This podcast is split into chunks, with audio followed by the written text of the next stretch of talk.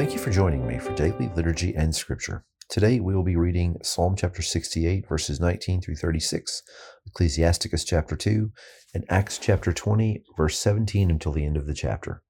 Before we begin, let's say together the Apostles' Creed.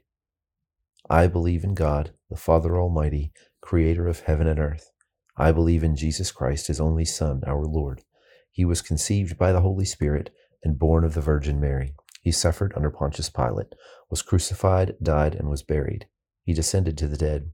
On the third day he rose again. He ascended into heaven and is seated at the right hand of the Father. He will come again to judge the living and the dead. I believe in the Holy Spirit, the Holy Catholic Church, the communion of saints, the forgiveness of sins, the resurrection of the body, and the life everlasting. Amen. Psalm 68, 19 through 35. Praise be to the Lord, to God our Savior, who daily bears our burdens. Our God is a God who saves. From the sovereign Lord comes escape from death. Surely God will crush the heads of his enemies, the hairy crowns of those who go on in their sins.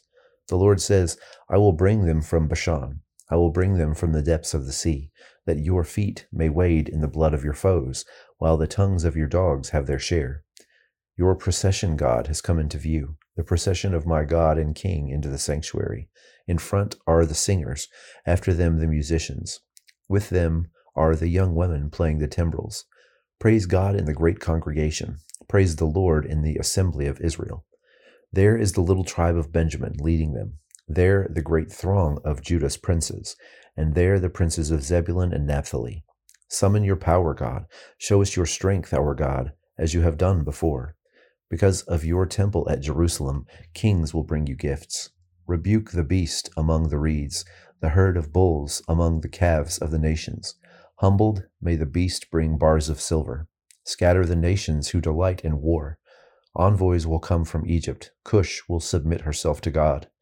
Sing to God, you kingdoms of the earth. Sing praise to the Lord. To him who rides across the highest heavens, the ancient heavens, who thunders with mighty voice. Proclaim the power of God, whose majesty is over Israel, whose power is in the heavens. You, God, are awesome in your sanctuary. The God of Israel gives power and strength to his people. Praise be to God. Ecclesiasticus chapter 2 My child, when you come to serve the Lord, prepare yourself for testing. Set your heart right and be steadfast, and do not be impetuous in time of calamity. Cling to him and do not depart, so that your last days may be prosperous. Accept whatever befalls you, and in times of humiliation be patient. For gold is tested in the fire, and those found acceptable in the furnace of humiliation. Trust in him, and he will help you. Make your way straight and hope in him. You who fear the Lord, wait for his mercy. Do not stray, or else you may fall. You who fear the Lord, trust in him, and your reward will not be lost. You who fear the Lord, hope for good things, for lasting joy and mercy. Consider the generations of old and see. Has anyone trusted in the Lord and been disappointed? Or has anyone persevered in the fear of the Lord and been forsaken? Or has anyone called upon him and been neglected? For the Lord is compassionate and merciful. He forgives sins and saves in times of distress. Woe to timid hearts and to slack hands, and to the sinner who walks a double path Woe to the faint hearted who have no trust, therefore they will have no shelter. Woe to you who have lost your nerve. What will you do when the Lord's reckoning comes? Those who fear the Lord do not disobey his words, and those who love him keep his ways. Those who fear the Lord seek to please him, and those who love him are filled with his law. Those who fear the Lord prepare their hearts and humble themselves before him. Let us fall into the hands of the Lord but not into the hands of mortals. For equal to his majesty is his mercy, and equal to his name are his works. Acts 20, 17 through 38. From Miletus, Paul sent to Ephesus for elders of the church. When they arrived, he said to them, You know how I lived the whole time I was with you, from the first day I came into the province of Asia. I served the Lord with great humility and with tears, and in the midst of severe testing by the plots of my Jewish opponents. You know that I have not hesitated to preach anything that would be helpful to you, but have taught you publicly and from house to house. I have declared to both Jews and Greeks that they must turn to God in repentance and have faith in our Lord Jesus. And now, compelled by the Spirit, I am going to Jerusalem, not knowing what will happen to me there. I only know that in every city the Holy Spirit warns me that prison and hardships are facing me.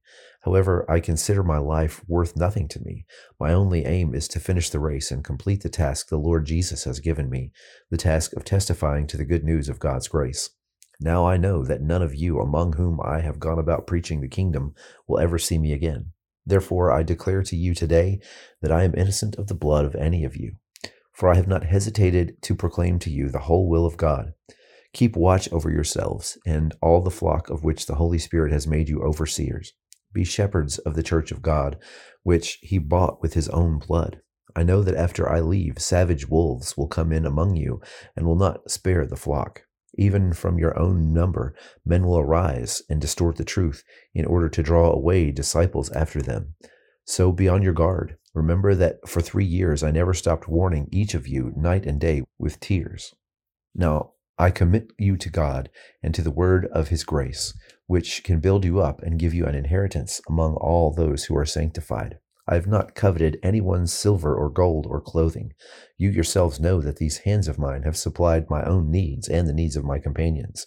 In everything I did, I showed you by this kind of hard work, we must help the weak, remembering the words the Lord Jesus himself said, It is more blessed to give than to receive. When Paul had finished speaking, he knelt down with all of them and prayed. They all wept as they embraced him and kissed him. What grieved them most was his statement that they would never see his face again. And then they accompanied him to the ship. Now join me in the Lord's Prayer. Our Father, who art in heaven, hallowed be thy name. Thy kingdom come, thy will be done, on earth as it is in heaven. Give us this day our daily bread and forgive us our trespasses as we forgive those who trespass against us. And lead us not into temptation, but deliver us from evil. For thine is the kingdom, and the power, and the glory, forever and ever. Amen.